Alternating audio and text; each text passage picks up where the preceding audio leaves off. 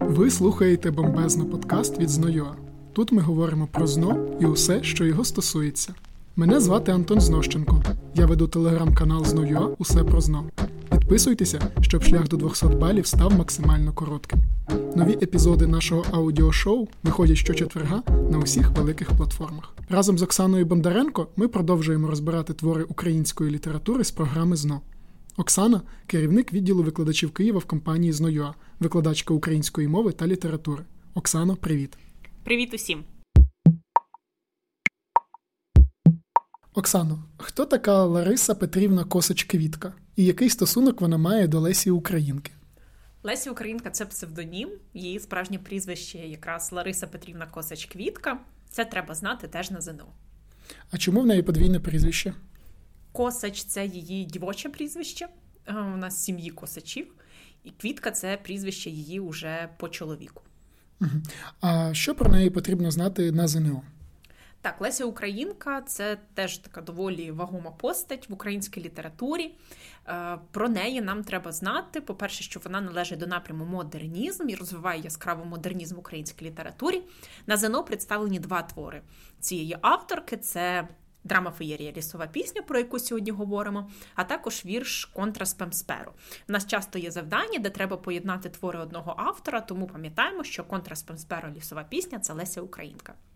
Також є дуже багато цитат про цю поетесу, і тому запам'ятовуємо, що дочка Прометея це Леся Українка. І правильний наголос, до речі, дочка. Далі, чи не єдиний мужчина на всю українську літературу, або чи не єдиний мужчина на всю Соборну Україну, це теж Леся Українка. Її так назвав Франко за стійкий характер, тому що ми пам'ятаємо зі школи, що вона протягом всього свого життя бореться зі страшною недугою.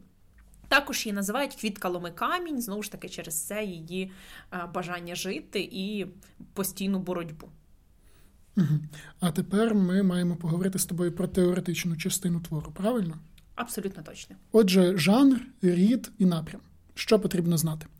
Почнемо з того, що жанр цього твору специфічний це єдина в програмі ЗНО драма феєрія.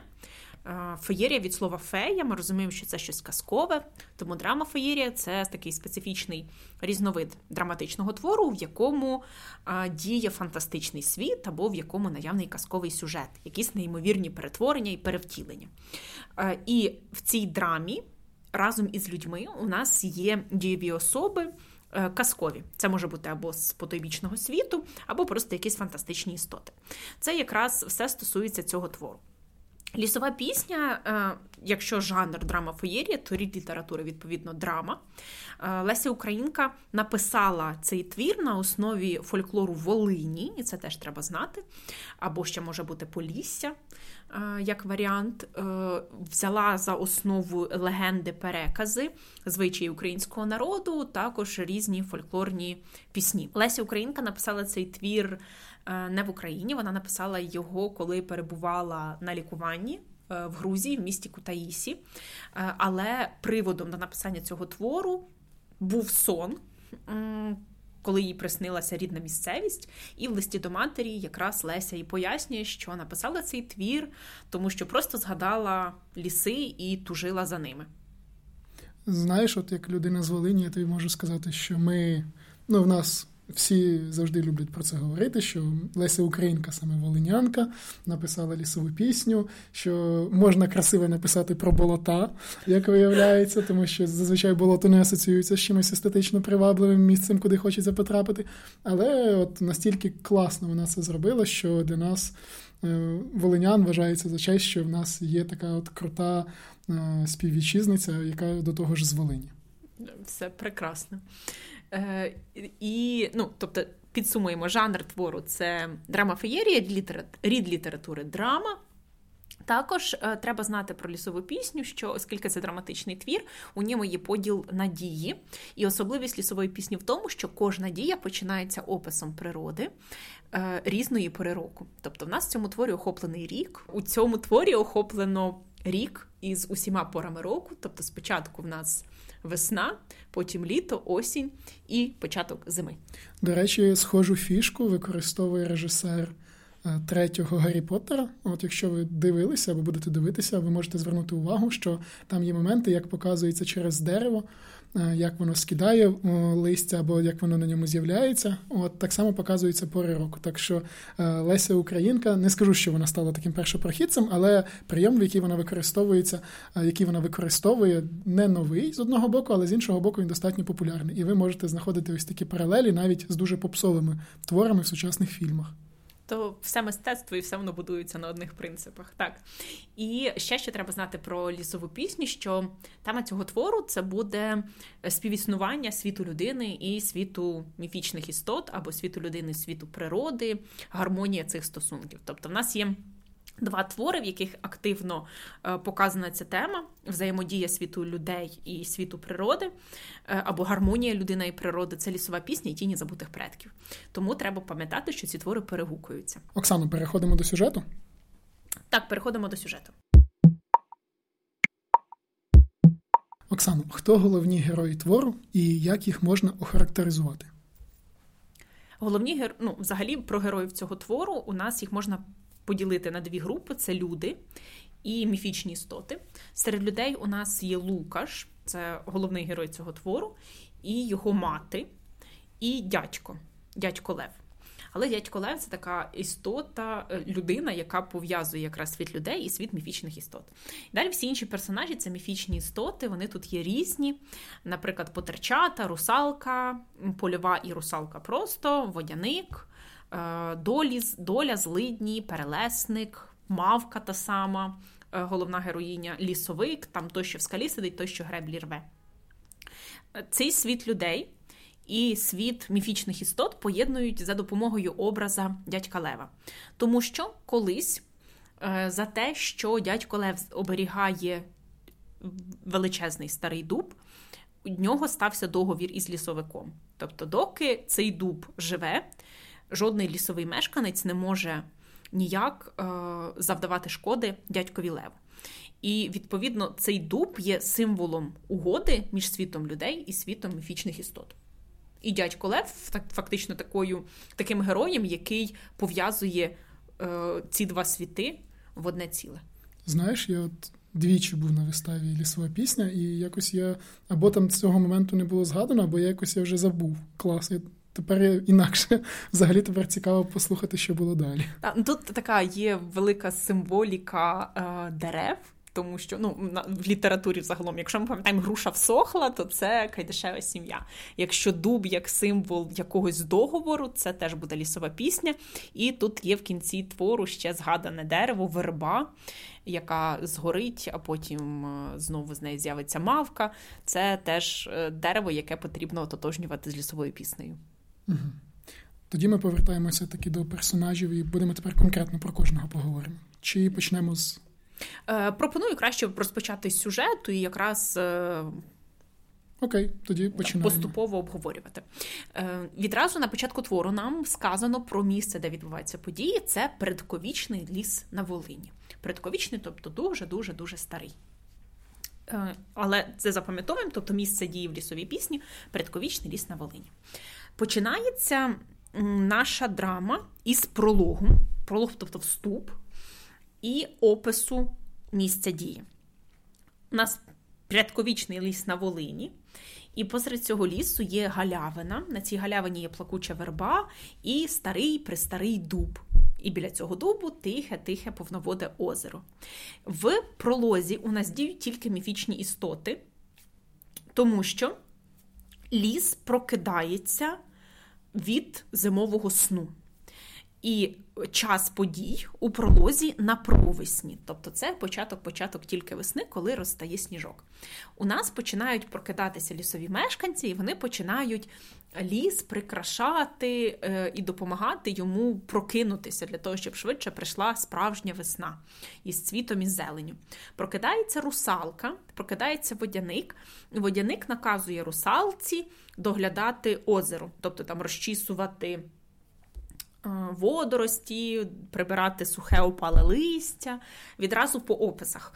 Водяник у нас зображений як дідок маленький, і в нього одяг кольору баговиння. Баговиння це багно, да? тобто він в воді постійно знаходиться, і такий обріз уже цим баговинням кольору водоростей.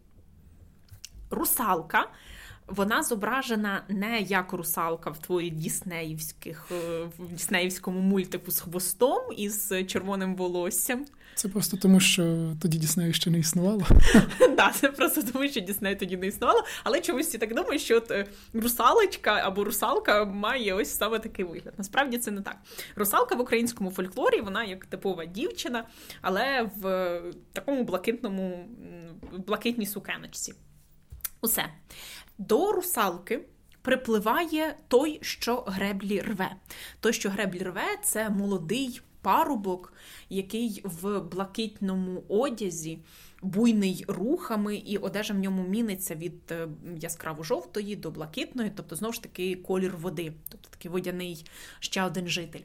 Е, той, що греблі рве, це символ швидкого потоку води, який з'являється на початку весни, коли активно розтає сніг. І чому греблі рве? Так, гребля це спеціальна загороджена е, частина річки. Це загороди, які собі робили люди, і якраз весною, коли повінь ці греблі повністю зриває, і люди змушені будувати їх заново. Той, що греблі рве, давно залицяється до русалки, і він їй пропонує разом пливти в море да, тобто повезе її до моря.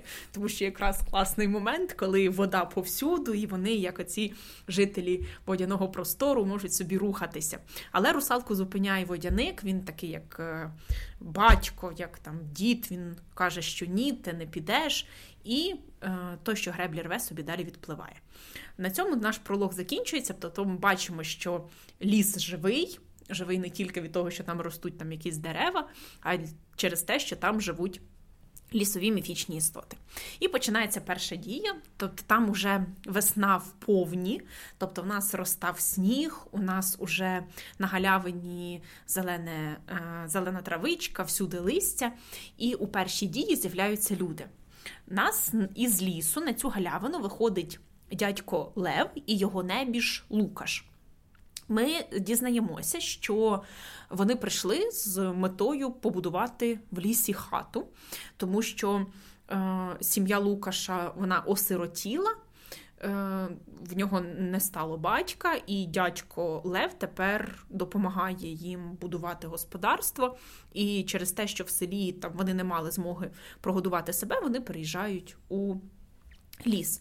В дядька Лева давній договір з лісовиком, тому він не боїться лісових жителів.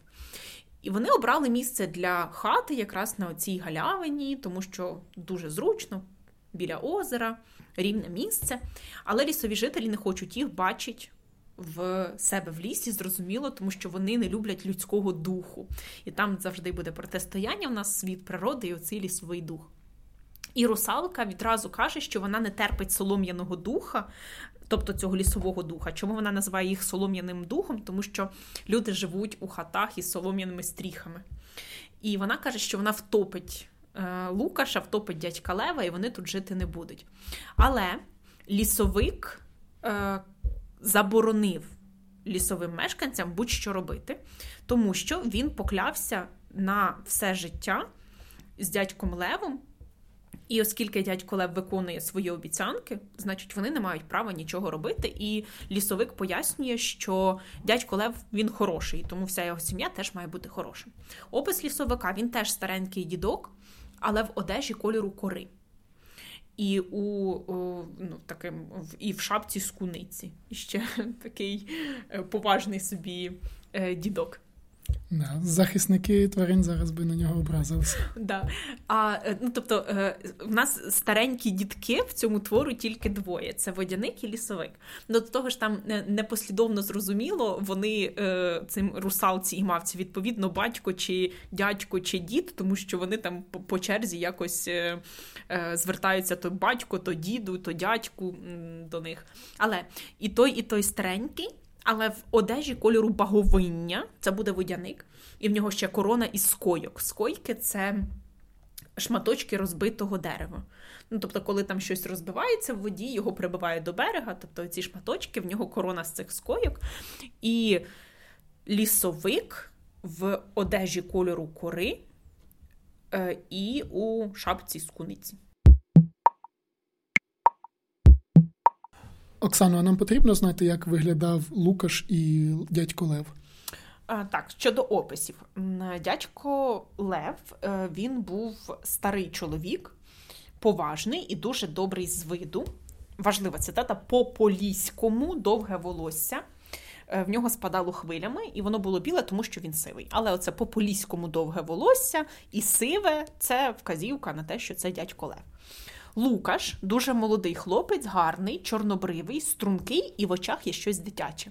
Отут дуже важливий е, цей момент, що в нього в очах є щось дитяче, тобто він ще може бачити казку, і тому в цьому випадку і можливий якраз сюжет лісової пісні, коли він побачить мавку, тому що він в очах має щось дитяче. І так само дивіться, він вдягнений так само, як дядько Лев, в полотняну одежу, тільки з тончого полотна. Е, І все. І на голові має брилик. А поки зустріч Лукаша і мавки попереду, я розповів вам про курси з No.ua. У нас є викладачі з власним балом 195, підручники, в яких лише потрібна інформація, та зручні офіси у Києві та Харкові. А якщо ви з іншого міста чи села, можете готуватися онлайн. Перше заняття безкоштовне. Реєструйтеся на урок за посиланням в описі подкасту. А ми повертаємося на Волинські болота. Оксано, ми зупинилися на тому, що дядько Лев і Лукаш або Лукаш, тобто я не знаю точно, як правильно. Напишіть нам у коментарі, будь ласка, якщо є з вас хтось Лукаш або Лукаш. Можливо, ви точно знаєте, як наголошується ваше ім'я. Так от, е, двоє персонажів готуються будувати будинок. Що відбувається далі? Так, вони приїхали для того, щоб е, побудувати хату, але поки що е, Лукаш пішов собі до озера і зник в очереті. Дядько Лев теж пішов оглядати навколишню місцевість. І е, Лукаш вирізає із очерету сопілку і починає грати. І спів Лукашевої сопілки розбудив мавку. Вона виходить із за сухої верби в ясно-зеленій одежі з розпущеним чорним е, волоссям, яке відтіняється зеленим кольором. І знаєте, як от прокидається, тобто вона там е, тре е, ручками собі е, очі. І намагається зрозуміти, що відбувається, тому що вона щойно прокинулася. І чує цей звук сопілки і запитує, хто ж це так гарно співає на сопілці, і чому вона не бачила раніше цього красивого хлопця. І лісовик їй пояснює, що цей хлопець вперше прийшов до них у ліс, він здалеку, він взагалі не лісовий, і що він осиротів із матір'ю вдовою, і тому вони з дядьком Левом прийшли будувати е, будинок. І відразу лісовик, побачивши зацікавлення мавки, е, її застерігає. Він каже, що е, не можна їй задивлятися на хлопців людських, тому що це лісовим дівчатам небезпечно. І він каже, що е, минай людські стежки, бо там не ходить воля. Тобто люди не вільні, вільні тільки оці їхні істоти. І якщо вона туди ступить, то відразу вона втратить свою волю. А для лісових жителів воля це найважливіше. І в цей момент якраз виходить Лукаш з сопілкою, лісовики мавка ховаються, і Лукаш, е, довгий час перебуваючи на цьому озері, захотів пити і хоче знайти десь води, і тому він дістає ніж для того, щоб наточити березового соку. Так? Тому що весною, е, коли починається активний рух е, соків, там з берези збирають якраз цей сік. І вон, як тільки Лукаш нагинається до цієї берези, мавка не витримує, тому що мавка це така міфічна істота, яка опікується всіма рослинками. Вона не бачить, е, ну вона бачить, як хочуть вбити, е, там порізати її рідну людинку, ну не людинку, рідну істоту, і тому вона хоче її захистити. Мавка кидається до Лукаша, хапає його за руку і каже: Не чіпай моєї сестри. І для Лукаша це стало дуже типу дивно. Е, Він не зрозумів, а мавка каже, що ти хочеш точити кров з моєї сестроньки. І Лукаш починає діалог, він намагається зрозуміти, чому вона, ця дівчина, називає Березу своєю сестрою, і так починається їхнє знайомство. Мавка каже, що вона лісова мавка. І Лукаш е, теж дуже здивувався, тому що він уявляв її не як типову таку звичайну дівчину, а вона була як звичайна така панночка, має такі ж руки, тільки білі, звісно, сама трошки худенька. Е, обран, вбрана вона одягнена, тобто не по-нашому, а все інше як людина, звичайно. Але такий момент, який відрізняв мавку, це е, був колір її очей, тому що вони постійно мінилися. Тобто вони спочатку були зелені, потім були сині, потім блакитні, як небо, потім е, там такі якісь карі. Е, і оце особливість опису мавки, що в неї постійно міняються очі.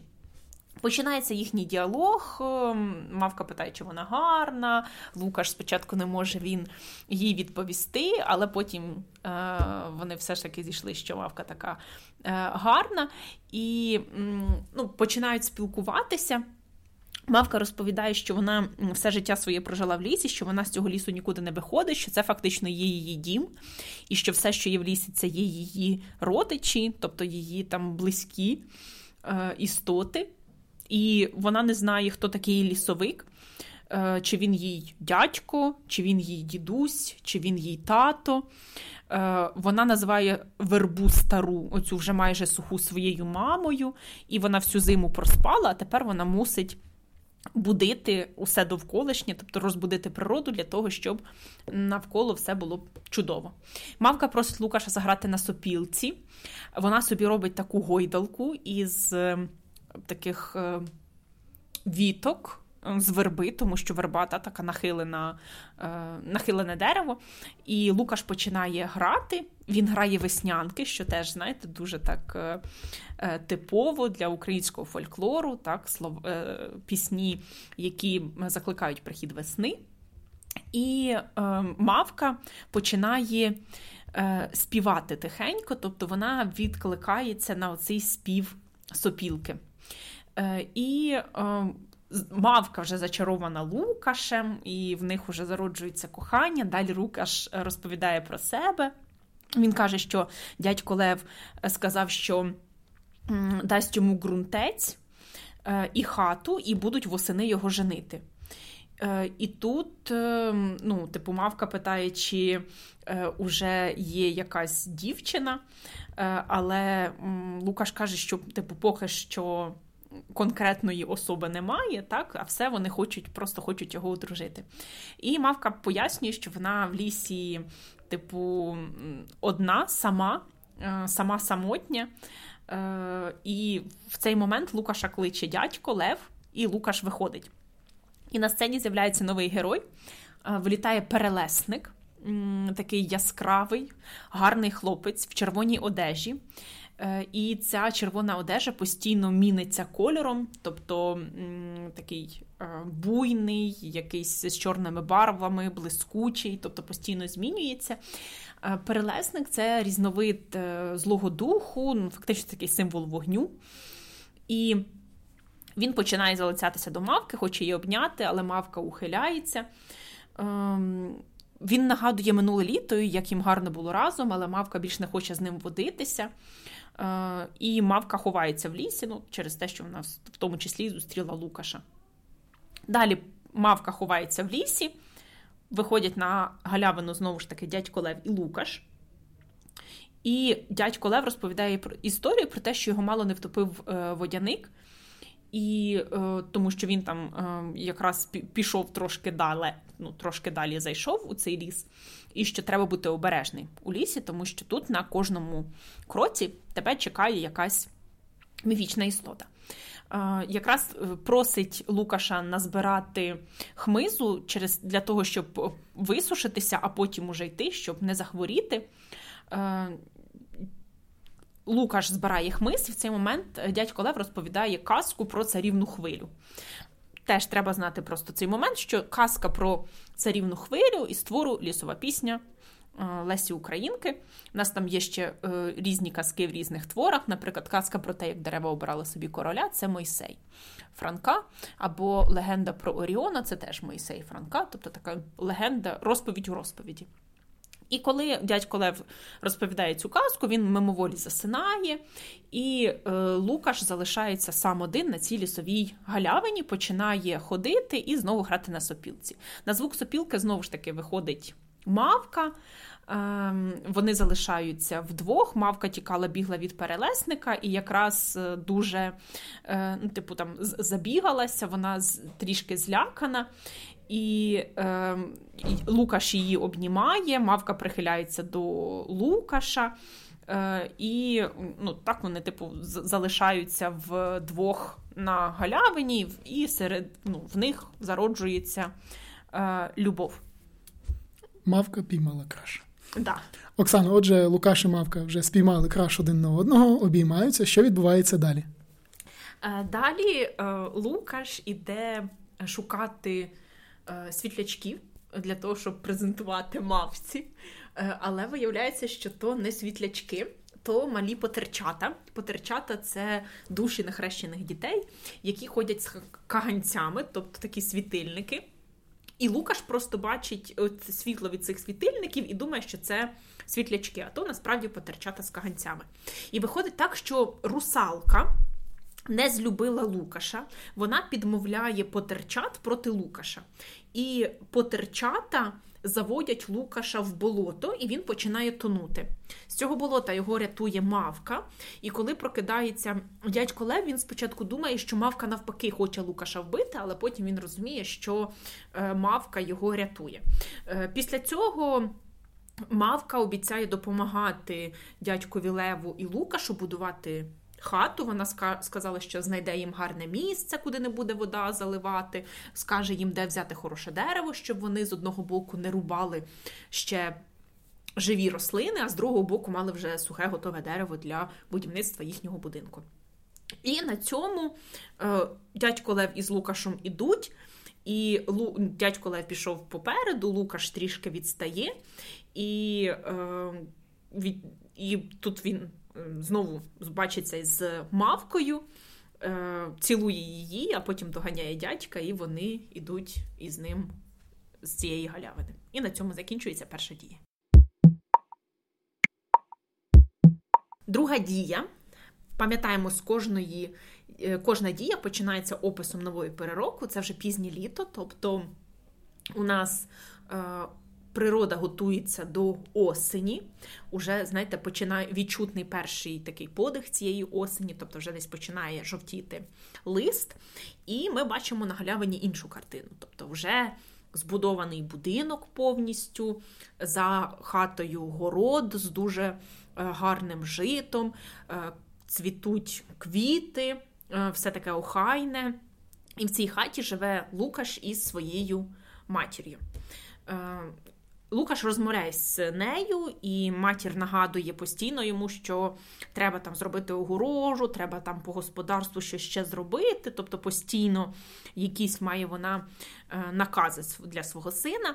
І зав'язується діалог про мавку, тому що матір не любить мавку, називає її відьомським кодлом або просто відьму, відьмою.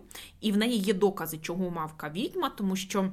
Як тільки вона починає говорити з тваринами, там тварини, наприклад, корова приносить більше молока. Коли вона садить квіти, то вони ростуть краще. Коли вона каже, де садити жито, там то жита пшениця теж росте краще. Тобто це не просто так. Матір каже, що ця мавка відьма. І мав, мати Лукаша не хоче собі такої невістки. Вона хоче, щоб Лукаша була дружина, така звичайна, роботяща, сільська жінка, яка може і зорать там скопать город, і за коровою доглянуть, а не оця така дівчинка, яка буде бігати по полю і збирати польові квіточки, якою вона уявляє собі мавку.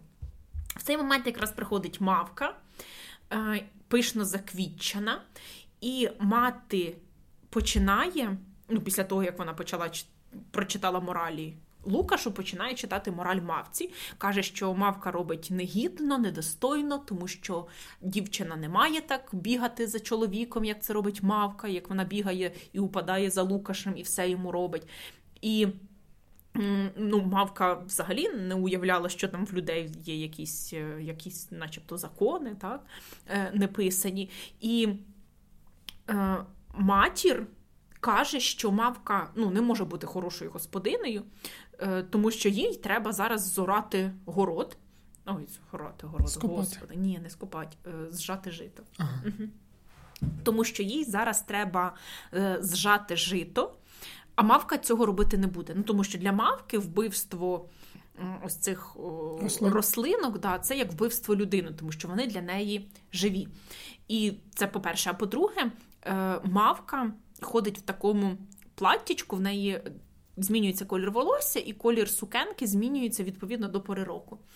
І мавка під впливом матері Лукаша переодягається у типовий український народний костюм, тобто в спідничку, в е, таку сорочечку, який дістався матері Лукаша від якоїсь е, її родички небіжчиці взагалі. І е, матір забирає її, оце гар... її гарну сукню і кладе в скриню. Е, в літературі завжди переодягання це є символічний образ переходу з одного стану там, в інший стан, там, або- або з одного соціального статусу в інший соціальний статус. Так само мавка вона відріклася від свого природного єства і перетворилася в звичайну, ну там назвемо її домогосподарську, так вдягла цей український народний костюм. І тим самим вона втрачає свою вільність. І тепер згадуємо слова е, лісовика, який казав їй на початку, що не можна водитися з людьми, тому що там, де люди, там немає волі. І тут якраз її ці слова стають пророчими. Матір каже мавці, що вона повинна жати жито, вручає їй серп і відправляє на поле. Тут відбувається діалог між мавкою і Лукашем. Мавка не розуміє взагалі, що відбувається, чому Лукаш не може боротися за своє щастя. Вона намагається якось його підтримати, е, і вона каже слова, які треба запам'ятати. Мавка звертається до Лукаша і каже: не зневажай е, душі своєї цвіту, бо з нього виросло кохання наше. Е, Тобто, не зневажай душі своєї цвіту, тобто свого внутрішнього бажання, внутрішнього поривання. І далі вона ще каже, що не дорікає ні в якому разі Лукаша, Лукашу, тобто ні Люба, я тобі не дорікаю, а тільки смутно, що не можеш ти своїм життям до себе дорівнятись. Тобто їй сумно, що Лукаш не може жити так, як він хоче, а повинен слухати матері. Вона не розуміє, навіщо ти матері невістка, навіщо взагалі ну там одружуватися, навіщо є якісь правила, якщо вони люблять один одного, чому вони не можуть бути разом. І е, Лукаш під впливом матері. Да? Він каже: Я не розберу там, що ти говориш, навіщо ти це мені говориш. І мавка далі намагається йому пояснити, що вона каже, що я тебе люблю за те найбільше, чого ти сам в собі не розумієш. Хоча душа твоя про те співає виразно щиро голосом сопілки. Пам'ятаємо в описі Лукаша на початку нам було сказано, що він має дитячі очі, тобто він сприймає да, цю інформацію, але от останнім часом Лукаш нічого не грає на цій сопілці, тобто він по-іншому починає сприймати світ, він починає ну, стає дуже заклопотаним під постійним впливом своєї матері. Мавка виходить на поле. І розуміє, що ну, якщо так хоче матір Лукаша, то можливо їй все-таки треба е, себе якось перебороти, і вона ж любить Лукаша, значить, треба жати жито. Але звідти з'являється русалка польова. Ем, її опис, що в неї таке золоте волосся, це якраз символ поля, е, синій вінок з волошок запутався в, в волоссі, тому що волошка це теж такі типові польові квіточки, коли садять е, пшеницю жито, то також садять поруч і волошки. І русалка польова каже мавці, е, щоб та не руйнувала її краси, тому що як ти можеш, це ж е, живе. Е, Ти ж сама, начебто, борешся за те, щоб все живе жило. І мавка для того, щоб не різати колосся, вона ріже собі серпом руку. І коли з її пальців крапає кров, то русалка польова зникає. Їй дякує, звісно, і зникає. І зараз має з'явитися, я думаю, антигерой. Ну так, з'являється антигерой номер один це мати Лукаша, яка приходить і починає гнобить мавку, що вона безрука, що вона і в перший е, момент дала серпа та не змогла зжати жодного колосочка і відразу порізалася, та й порізалася так, що не може продовжувати роботу. І З матір'ю приходить молодиця, повновида, в червоній хустці, дуже пишно вдягнена, з дукачами, ну, тобто такий прикраси. І цю молодицю звати Килина. І матір хоче, щоб вона стала її невісткою, тобто жінкою Лукаша. Про Килину ми знаємо, що вона із села, вона вдова, має дітей, е, але крім дітей, в неї є дійна корова. І це прекрасне придане. На думку матері Лукаша, це ідеальна кандидатура для жінки, її сина. І Килина зараз. Для того, щоб показати, що вона класна, вона бере цей серп і типу, проводить майстер-клас мавці, як правильно жати жито. Відповідно, Лукаш їй допомагає, і вони там разом збирають урожай. Відповідно, там е, килина починає загравати до Лукаша, і на мавку ніхто не звертає уваги. І мавка собі просто відходить і спостерігає все, що відбувається. І ввечері, коли вже вони зжали все жито, матір Лукаша каже, щоб той провів килину до села, тому що їй буде страшно йти. І е, коли Лукаш там проводить цю килину, мавка сприймає це як фактично зраду, так? тому що її ніхто на неї ніхто не звертає уваги, на неї ніхто не зважає. І вона починає плакати. І в цей час, в цей момент до мавки приходить русалка, і вона не може зрозуміти, що відбувалося, як ця мавка плаче. Е, а тому, що е, коли починає плакати мавка, да, мавка це як уособлення природи, починає плакати природа. І тому навколо піднімається дощ, тобто такі хмари, е, дуже сумно в лісі стає. І русалка якраз пояснює мавці і дорікає, що її всі проблеми через те, що вона забула, хто вона є, і що вона забула, яке має бути справжнє кохання. Е, і е, в цей момент там між ними відбувається діалог, і виходить лісовик і презентує мавці нову сукенку. Тобто е, мавка ж віддала свою сукню матері Калини, вдяглася в український народний костюм, але тут приходить лісовик і повертає її до типового її одягу, одягу так, відповідно до життя. Е, і е, в цей момент прилітає перелесник. Він пропонує мавці побрататися, зве її в танок, починає з нею танцювати. Е, але в цей момент мавка відмовляється, знову ж таки, просить його відпустити, і тому що каже, що вона втрачає сили, що вона зараз загине. І в цей момент з-під землі з'являється марище, або ще його називають той, що в скалі сидить. Тобто це символ смерті цих лісових істот. Перелесник злікає, зликає, але мавка не хоче, щоб її забирав той, що в землі сидить. Е, і вона е, і вона каже, що е, теж типові слова: ні, я жива, я вічно буду жити, я в серці маю те, що не вмирає. Тобто в серці має те, що не вмирає, це кохання так, до Лукаша. Той, що в скалі сидить, відступає, і, ем, і мавка залишається сама. Але в цей момент виходить Лукаш, мавка йде йому на зустріч, але Лукаш її ігнорує і каже, що вона, ну, типу, якась страшна і стала не така, і що всі його проблеми через цю мавку, і він буде свататися до килини. Тому що от вони люди, і в них мають якісь там спільні цінності, спільні плани на майбутнє, і тому він буде свататися до килини. Мавка розуміє, що вона втратила от те, що буде в неї в серці, те, що буде не вмирати. Да? Тобто це кохання до Лукаша. І тому вона зве назад Марище і каже: Бери мене, я хочу забуття. Марище торкається мавки, вона падає, і обидвоє вони потрапляють під землю, і на цьому закінчується друга дія. Отже, хмари згущаються, і що відбувається далі? Так, третя дія. Опис природи у нас пізня осінь уже. Знову галявина, знову ж та сама Лукашева хата, але вона не така гарна, як зазвичай. І там щось відпало, там знову щось не так, е, тобто рушиться його господарство. І біля однієї із стін цієї хати ми бачимо якусь темну постать в чорній одежі. І ця темна постать це є мавка. Її опис в цей момент, що вона в чорній сукенці, е, в сивому серпанку. Е, це серпанок це така тонесенька тканина. і на грудях у неї е, такий зв'язаний маленький пучок калини.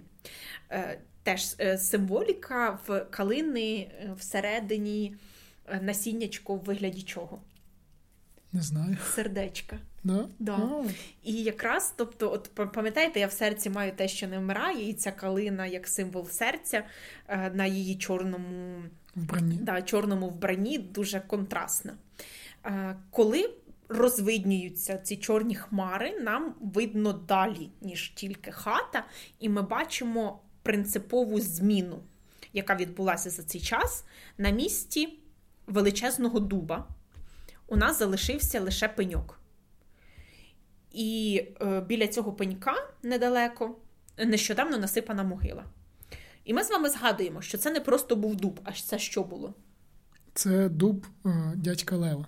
Угу. І відповідно, якщо його зрубали, то в могилі хто? Дядько Лев. Так, відразу після смерті дядька Лева е, Килина разом із матір'ю Лукаша вирішили продати цей дуб. І вони його зрубали і продали. Але ми пам'ятаємо, що це був не просто дуб, це був символ, це був договір між світом людей і світом міфічних істот. Відповідно, після того, як зникає цей дуб, лісові мешканці мають повне моральне право нападати на людей. І вони почали робити все для того, щоб виселити їх з лісу. Перше, що ну і тому фактично ми бачимо, що зараз хата Лукаша у занепаді, тому що на неї нападають всі міфічні істоти. З лісу виходить лісовик, е, який уже починає готуватися теж до зими, тому що він вже такий теплий, тепло одягнений в сірій свиті, в шапці вже з вовчого хутра. І е, мавка пояснює лісовику, як вона тут опинилася. Тобто ми пам'ятаємо, що мавку забрав той, що в скалі сидить, тобто Марище, в цей підземний світ мертвих, якщо можна так сказати. І мавка каже, що її визволив е, лісовик, а лісовик її визволив через те, що він Лукаша перетворив на вовкулаку через те, що Лукаш так вчинив із мавкою. І тепер десь Лукаш бігає по лісу у вигляді вовка. Але мавка, після того, як вона з'явилася, вона врятувала Лукаша. Тобто вона каже: Я знайшла в своєму серці чарівне слово, і за того чарівного слова е, їй вдалося Лукаша повернути в образ людини. Тобто, ще раз, лісовик перетворює Лукаша в вовкулаку, через це мавку випускає той, що в скалі сидить, але мавка, повернувшись, перетворює Лукаша з вовкулаки назад у людину, тому що вона все-таки знайшла в своєму серці те слово, яке повернуло його до людської подоби. Мавка біля хати Лукаша бачить ці всі міфічні істоти. Вона зустрічає е, істоту, яку звати Куць. Це типу чорт, який опікується тваринами домашніми, і він заганяє коней Лукаша до, е, ну, типу, до неможливості, тобто забирає всі їхні фізичні сили. Дядько Лев давно знав куця, і він знав, що е, треба обов'язково біля коней і там біля корів тримати чорного цапа. І якраз е, цей куць, просто якщо хотів на комусь поскакати, він типу брав цього чорного цапа і з ним скакав. А тепер дядя, дядька Лева немає, і тому ніхто не знає, і тому тепер вони не мають ні коней, нікого.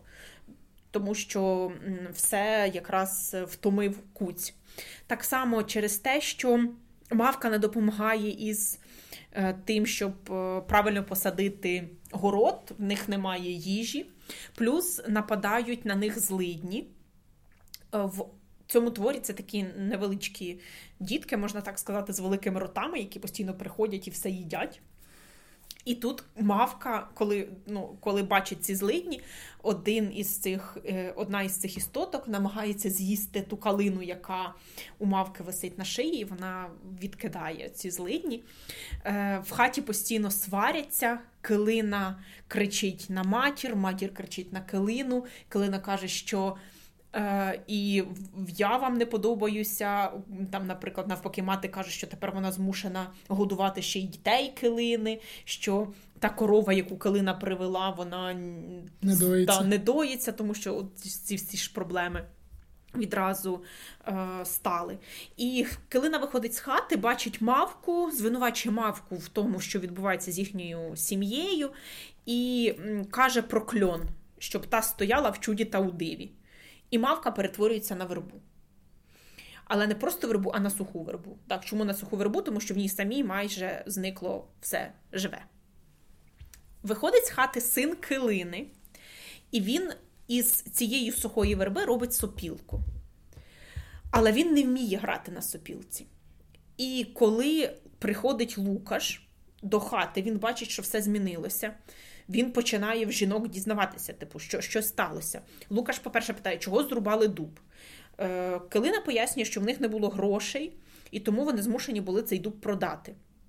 Далі Лукаш каже, ну, типу, намагається їм пояснити, що е, ви неправильно вчинили, але всі починають сваритися один на одного, знову ж таки з'ясовувати стосунки, і матір починає жалітися на килину, килина жаліється на матір. І тут ну, Лукаш вже не витримує і каже своїй матері: мабуть, е, ну, у вас така доля бути відьомськими відьомською свекрухою, тобто, що жодна із жінок матері таки не сподобалася. І в цей момент е, син Килини приносить Лукашеві сопілку, яку він вирізбив, вирізав із сухої верби, в яку перетворилася мавка. І Лукаш починає грати. Але але сопілка не грає, а вона промовляє голосом мавки. Е, І вона ну, типу, починає співати як голос, як солодко грає, як глибоко грає, розтинає мені груди, серденько виймає. Лукаш, ну, звісно, злякався, він дивується, що ж це відбувається. Е, він випускає з рук сопілку, починає розпитувати, що це за верба. Калина відразу береться за сокирку і каже, що давай її зрубаємо, бо це знову ж таки якесь відьомське е, поріддя. Калина замахується тільки для того, щоб зрубати цю вербу, але прилітає перелесник, символ вогню, пам'ятаємо, в червоній одежці. Він обіймає вербу, і верба починає горіти. Фактично, перелесник рятує мавку. Е, Вогонь, да, символ фактично ну, типу, самоспалення, самознищення. Mm-hmm. І тут ще якось очищення. очищення, да, і тут ще, знаєте, прослідковується оцей образ Фенікса, який там, типу, потім відновлюється з попелу, або неопалима купина, тобто те, що горить і повністю потім відновлюється. Так само буде і тут. Тобто верба спалахує, вона повністю загорілася. Від верби загорілася хата, від хати загорівся сарай. Е, жінки намагаються врятувати хоча б якусь частину їхнього матеріального статку, але Лукаш ем, починає їх зупиняти і намагається пояснити, що забираючи якісь речі, вони забирають і оці всі погані. Е, моменти, тому що він бачить ці злидні, і тут знову ж таки в нього з'явився е, оцей з'явилася властивість або спосіб. Він бачить е, міфічні істоти. Тобто він бачить злидні, він бачить цього куця, і він каже: не беріть нічого. Але жінки його не чують, вони думають, що він вже ну, типу, повністю здурів да, в цьому лісі. І е, жінки збирають це все і йдуть в село. Лукаш залишається сам. Біля цієї спаленої хати. Хата згоріла. Що відбувається далі? Так, ну те горить сарай, горить сарай, горить хата, згоріло все. Тобто Лукаш залишається на попелищі. Спочатку падає попел повністю і застилає навколишні.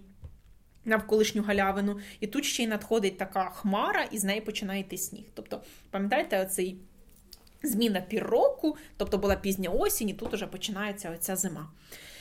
Ем, Від лісу е, наближається якась постать просто в білій довгій сорочці, яку раніше одягали під е, там, під е, сорочку і під спідницю, тобто такий типовий спідня білизна, так, спідня білизна, традиційний український теж одяг. І це символ загубленої долі. Тобто загублена доля, яка приходить і спілкується з Лукашем. Е, і ну, Лукаш намагається все-таки там зрозуміти, що відбулося, але доля йому каже, що ти сам винен в тому, що сталося, і ти сам втратив свою долю, тобто ти сам загубив цю можливість жити щасливим життям. І він нахиляється до того місця, куди показує йому ця загублена доля, і бачить там сопілку, яка зроблена з верби. І він бере її до рук, іде по галявині, приходить до берези. Він сідає під цією березою і, типу, починає розглядати цю всю сопілку. І в цей момент з'являється біла прозора постать. Це як дух мавки, можна так сказати. Тобто постать, яка нагадує мавку, і починає діалог із Лукашем.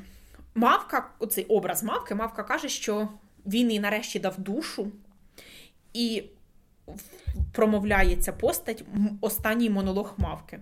О, не журися за тіло, ясним вогнем засвітилось воно, чистим палючим, як добре вино, вільними іскрами вгору злетіло. Монолог ви в цей вчили в школі. Там будуть приходити люди, в богі багаті, веселі сумні, радощі й тугу нестимуть мені, їм промовляти душа моя буде. І е, після цього монологу мавки.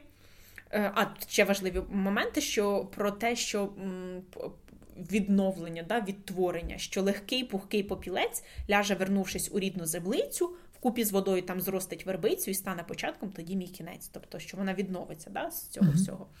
І після цих слів Лукаш починає грати е, мелодію. І постійно змінюється ця його мелодія, і змінюється пора року, і надходить уже зима е, навколо. Тобто починає йти сніг, починає холод ставати.